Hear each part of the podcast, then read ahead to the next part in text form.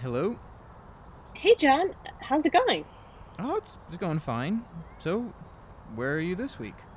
It, it sounds really peaceful. You hear the, the leaves rustling and the, the birds chirping. Yeah, I know, right? It's it's really gorgeous here.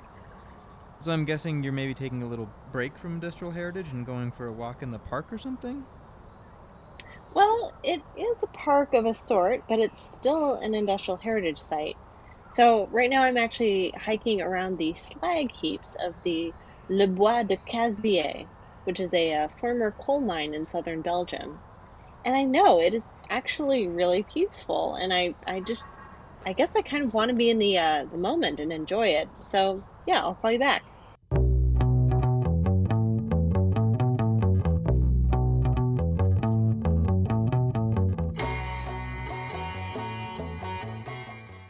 Welcome to another episode of Sundowners. Where's my wife?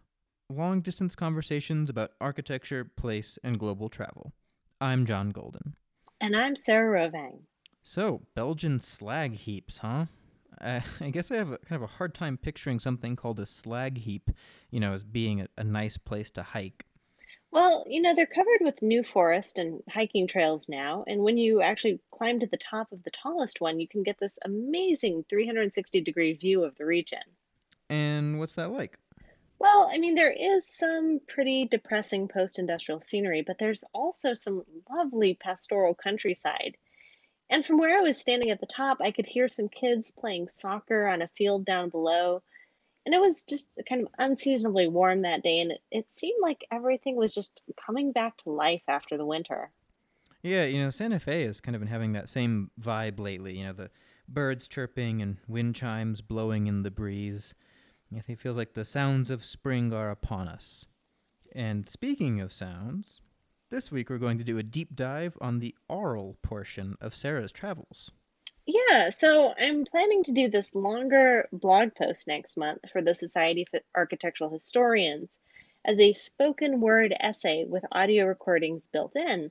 So I thought we could use Sundowners this week as a way to kind of build up to that and to maybe talk about some of the issues that I'll be fleshing out in more detail later this month. So make sure that you're listening in stereo and get ready for some sounds.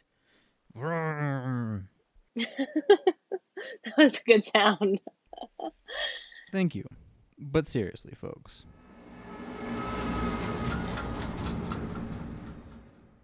So I know you talked a bit about this soundscape element in the pilot episode all the way back in July, but maybe you can give our listeners a little refresher of why you wanted to have an audio component of your trip. Well, it just struck me that usually the discipline of architectural history is so visual. And I mean, sometimes it's haptic too, you know, the way we, we feel space. Um, but, you know, when we're learning about architecture in a classroom, we're mostly just looking at photographs and floor plans and other kinds of architectural drawings. And so, you know, when you go to like take a slide exam, for example, you might be asked to identify a building based on, say, an image of its facade but no one would ever play a recording and ask you to identify a building based on its sound. But, you know, when you think about it, sound really activates a building in a unique way. Yeah, what do you, what do you mean by activate? Okay, well, let me give you an example. So, take where I'm staying in Paris right now. It's this uh, former convent that's been turned into apartments. And in the sort of lobby area, there's this gorgeous staircase with these old wooden steps. And whenever I hear someone coming up the staircase, even if I'm inside the apartment and have the door closed, I imagine that staircase. You know, I see it in my mind and I, I can even sort of feel the sensation of walking on those wooden stairs myself. And, you know, sometimes I also imagine all of the nuns who have walked up and down those stairs over the centuries. Or, for instance, you know, if you hear a, a reverberating echo when you're in a space, that sensation of being in a big cavernous environment or structure is sort of instantaneously heightened. So, uh, i- is there something specifically about industrial heritage sites that you think, you know, makes sound an interesting thing to observe there? Yeah, absolutely. I think there there are very specific and interesting things about industrial sound, uh, which made me want to take this on as part of my project. Um, the original motivation kind of came out of this sound installation that I saw at the uh, Massachusetts Museum of Contemporary Art, MassMoCA, um, a few years ago now, um, by a sound artist named Stephen Vitiello, who did this piece called All These Vanished Engines, um, that was in a repurposed industrial space on the side of the museum. And it just really was eerie and evoked this feeling of kind of loss and absence in that space, the space that you know would have been at one point occupied by all of these machines and people making things, but today is just completely empty. And that sound really like brought all of that history to mind. So, you know, I, that was kind of the original impetus, but I also think, you know, it's really interesting in the context of industrial heritage to think about what kinds of new sounds were happening in new kinds of spaces. You know, the architecture of industry was kind of unprecedented in human history, and the machines of mass production that occupied those spaces and the sounds that they made were also quite unprecedented. So, I think it's it's interesting to just kind of consider that on its own, but also we can, you know, maybe use sound as a way more broadly to think about our environment more holistically as not just a, a visual thing, but as a full sensory experience. You know, you think about this idea of noise pollution, and it's a really modern idea. It's not something that people were really thinking about in the same way that we do today, you know, back in the 16 and 1700s. No, that that, definitely makes a, a lot of sense. Um, but I mean, so I know that you know when we when we were traveling together, you ended up I don't know, feeling like you weren't making as many audio recordings as, as you had hoped, or you know, I got the sense that maybe the process was was different or more difficult than you initially anticipated. Um, so I don't know. I'm wondering. I don't know. Do you agree with that? And and if so, you know, why why was that? Well, I mean, part of it was really just dealing with the equipment. You know, I've been using this Zoom recorder, which is pretty much the industry standard. But, you know, on top of carrying around a camera and a couple of different lenses, it's just one more thing to just heft around. And, you know, that, that kit load gets pretty heavy pretty fast. So, especially last year when I was still using our old DSLR camera, which was really big and bulky and had this big wide angle lens, I just didn't end up taking the Zoom recorder out into the field that much. It is also just kind of a, a weird looking object if if you don't know what it is. Yeah, exactly. I mean, everyone knows what a camera looks like, but I always feel a little bit awkward getting out the audio recorder, especially when I'm using the windscreen. Which is that like fuzzy thing that goes on the end of the microphone and is amazingly called a dead kitten in the trade. Yeah, so it looks like I'm carrying around this weird technological object with Muppet fur on one end, and I, I'm just never sure how people are going to react, and that initially made me more hesitant to use it. So uh, have things changed since you've been in Europe? I mean, have you have you started using it more? Yes, I have. And I mean, part of the reason has just been that I've upgraded my camera gear. So now I have a lighter, smaller camera kit to carry. Um, and I'm also carrying a bigger bag. So bringing the Zoom recorder along isn't such a big deal. Um, also, after we ran that audio test in October comparing an iPhone recording to the Zoom recording, I really understand the difference in audio quality that comes from using a professional field microphone. Yeah, I remember that. Yeah. So that's when we were standing near the Naka incineration plant, which is in this kind of industrial part of Hiroshima. Uh, and there were all kinds of interesting, sort of incidental and industrial ambient noises going on. Yeah, so why don't we actually play those two clips and see if our listeners can guess which came off an iPhone and which came off the Zoom recorder? That's a great idea. All right, here's the first recording.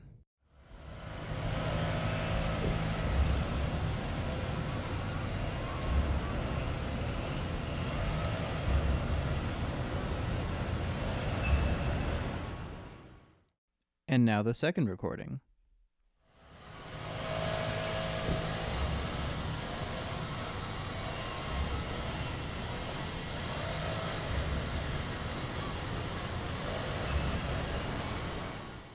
So, as you probably already guessed, the first recording you heard was from the iPhone, and the second was from the Zoom recorder.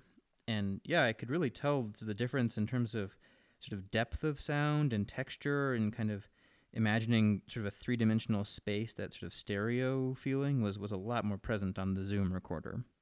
Absolutely. Yeah, the the recording in stereo makes such a difference to that sort of uh, spatialized sound perception. Which is exactly what you were trying to capture in this, you know, looking for what the space and how the space interacts with the sound and all of that. That stereos is so important as compared to something like, you know, maybe a a voice, you know, a podcast like this or even musical recording where mono can be can be pretty serviceable. Right, exactly. Yeah, so while I've made a lot of other recordings on my iPhone, I mean it's it's a handy tool to have just because I always have it on me.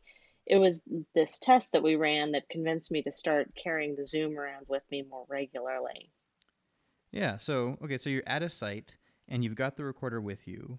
You know, how do you decide when and where to make a sound recording? Well, typically I make a recording when there's some live industrial sound to hear. You know, let's say active machines on site that are creating some kind of interesting sound. Okay, so let's listen to two examples of that. And, and just as a disclaimer, we're going to turn the volume way down on these so as to not burst your eardrums. Um, if you want the real industrial experience, though, feel free to turn the volume up as far as you want.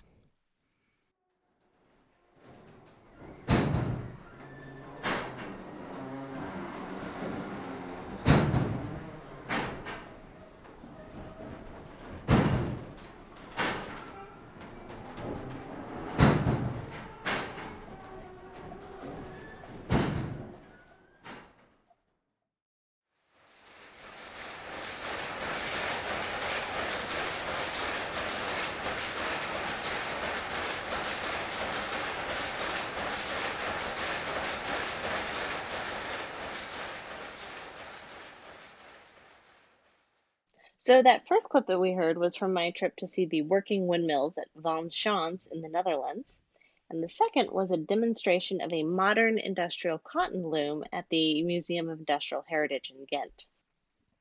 Yeah, I loved in that first recording in the windmills, there was a real sense of impact and reverberation. I mean, was that part of the milling process or what was that?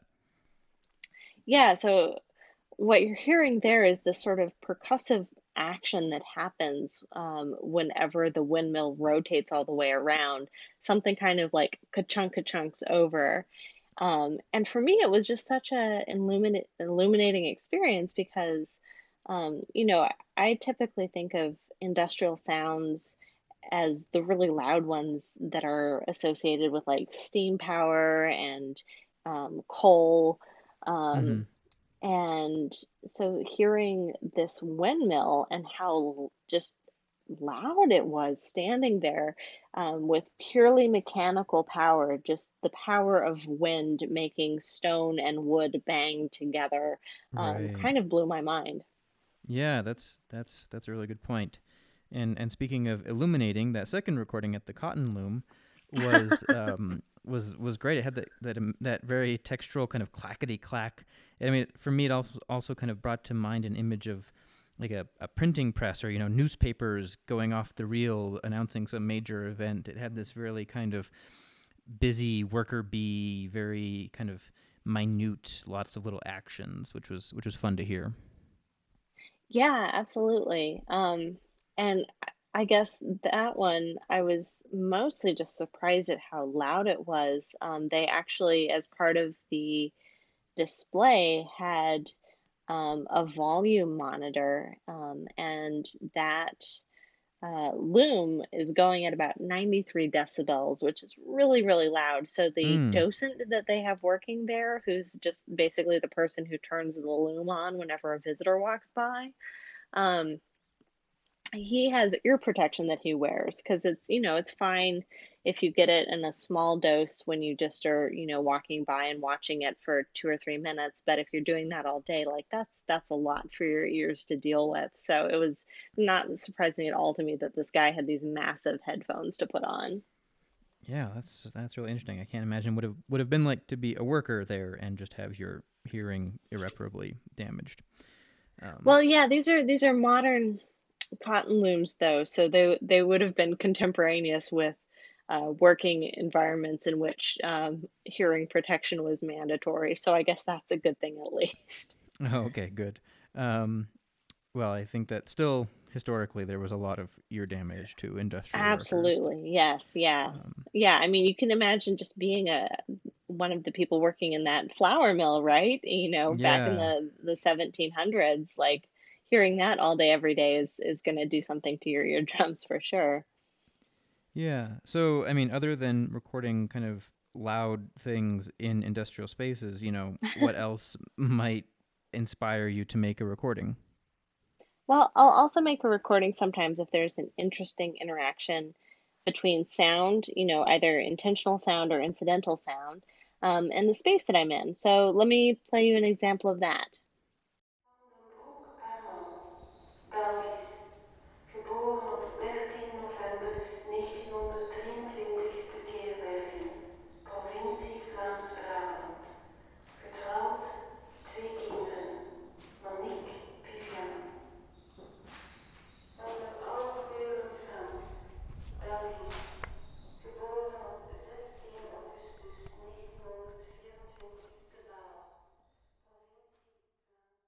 So, yeah, what we just heard was a reading of um, the list of victims' names in a memorial space at the Bois du Cazier mine, which is the, the place with the bird song that you heard at the top of the show. Um, so, there was this terrible accident at this mine back in 1956, which claimed over 250 lives. And so um, the site, in addition to being an industrial heritage site, is also a memorial site. So the, the sort of core of this memorial um, is a space that's near the original mine shaft um, in this brick room. And I thought the acoustics of this sound installation were quite remarkable. You maybe heard some of that echo in the clip that we played, because there were four different speakers in the room, and throughout the sound installation, it alternated between the speakers. So you were getting this kind of 360 degree sonic experience um, as the as the reading of names alternated between the speakers. Yeah, well, it, it also sort of emphasized a sort of hollow feeling to the space, which I think t- lends towards the the feeling of of memoriam and you know absence and loss. Exactly. Yeah. Yeah. Yeah, it was it was it was a really effective addition um, to just showing the the pictures of the victims, which were also in the memorial. Right, right, right.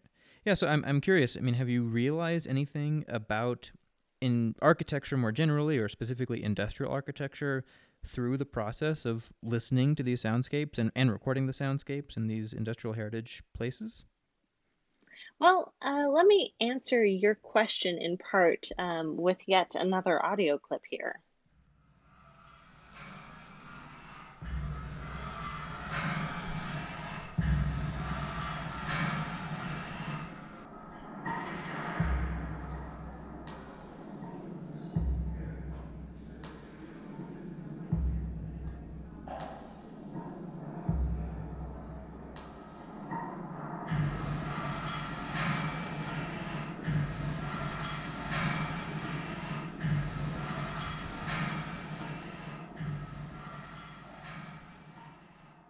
So now, what does that clip evoke for you? You know, what what do you see in your mind as you listen? Yeah, you know what? The first thing that came to mind is sort of the Diego Rivera mural at the Detroit Institute of Art, and just that that image of you know this this worker kind of hammering some large piece of metal and and very sort of epic brawny construction with a probably a furnace in the back. Uh, I mean, it it seemed there was definitely a human element to it, but it, despite the fact that there were no human sounds, um, and uh, yeah, very evocative of, of of like hardcore industry. Yeah, exactly.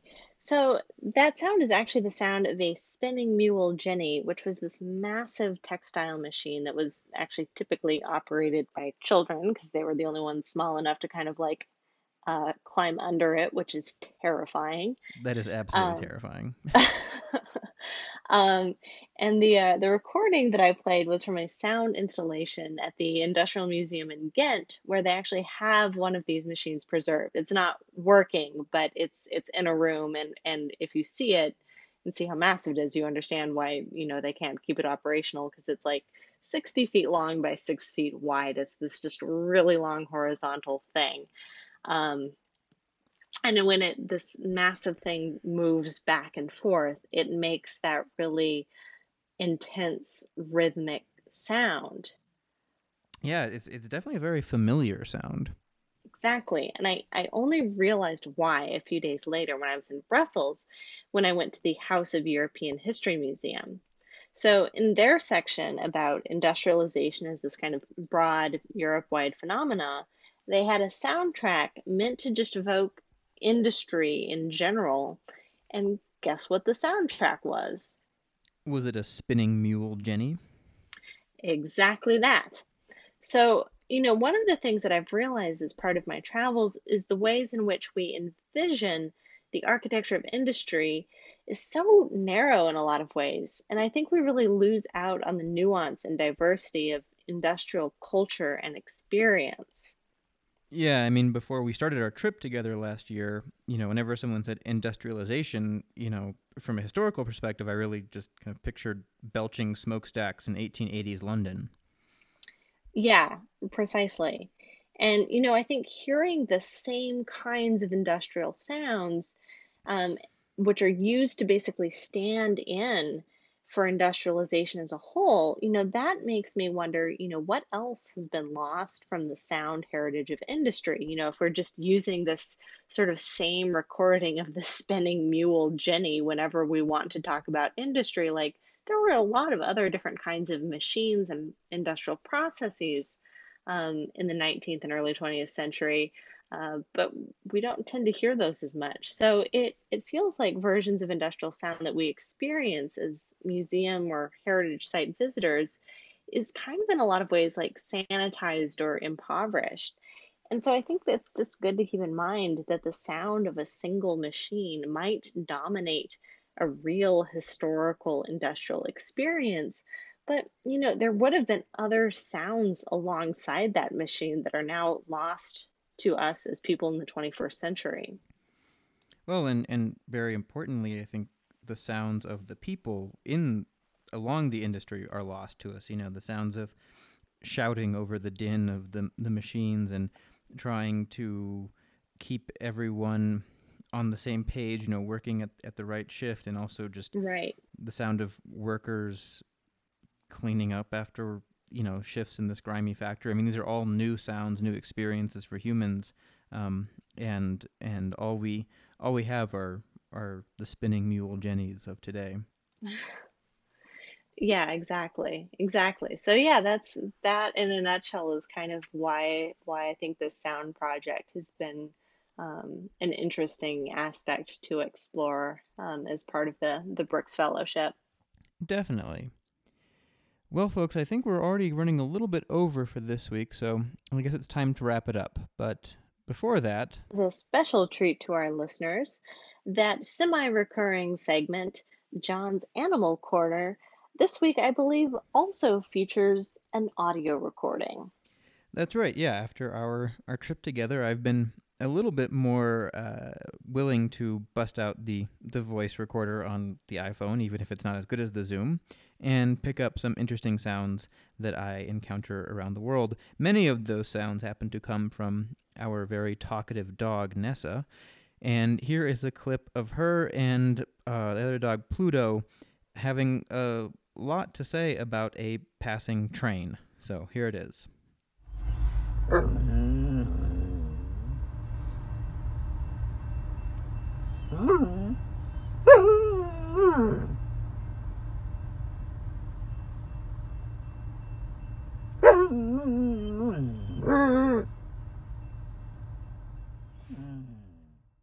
Oh gosh, our dog Nessa always has something to say. Doesn't she, though? Well, that about does it for this week, folks. Thanks for listening, and as always, our theme music is by the Limiñanas. Happy trails, listeners.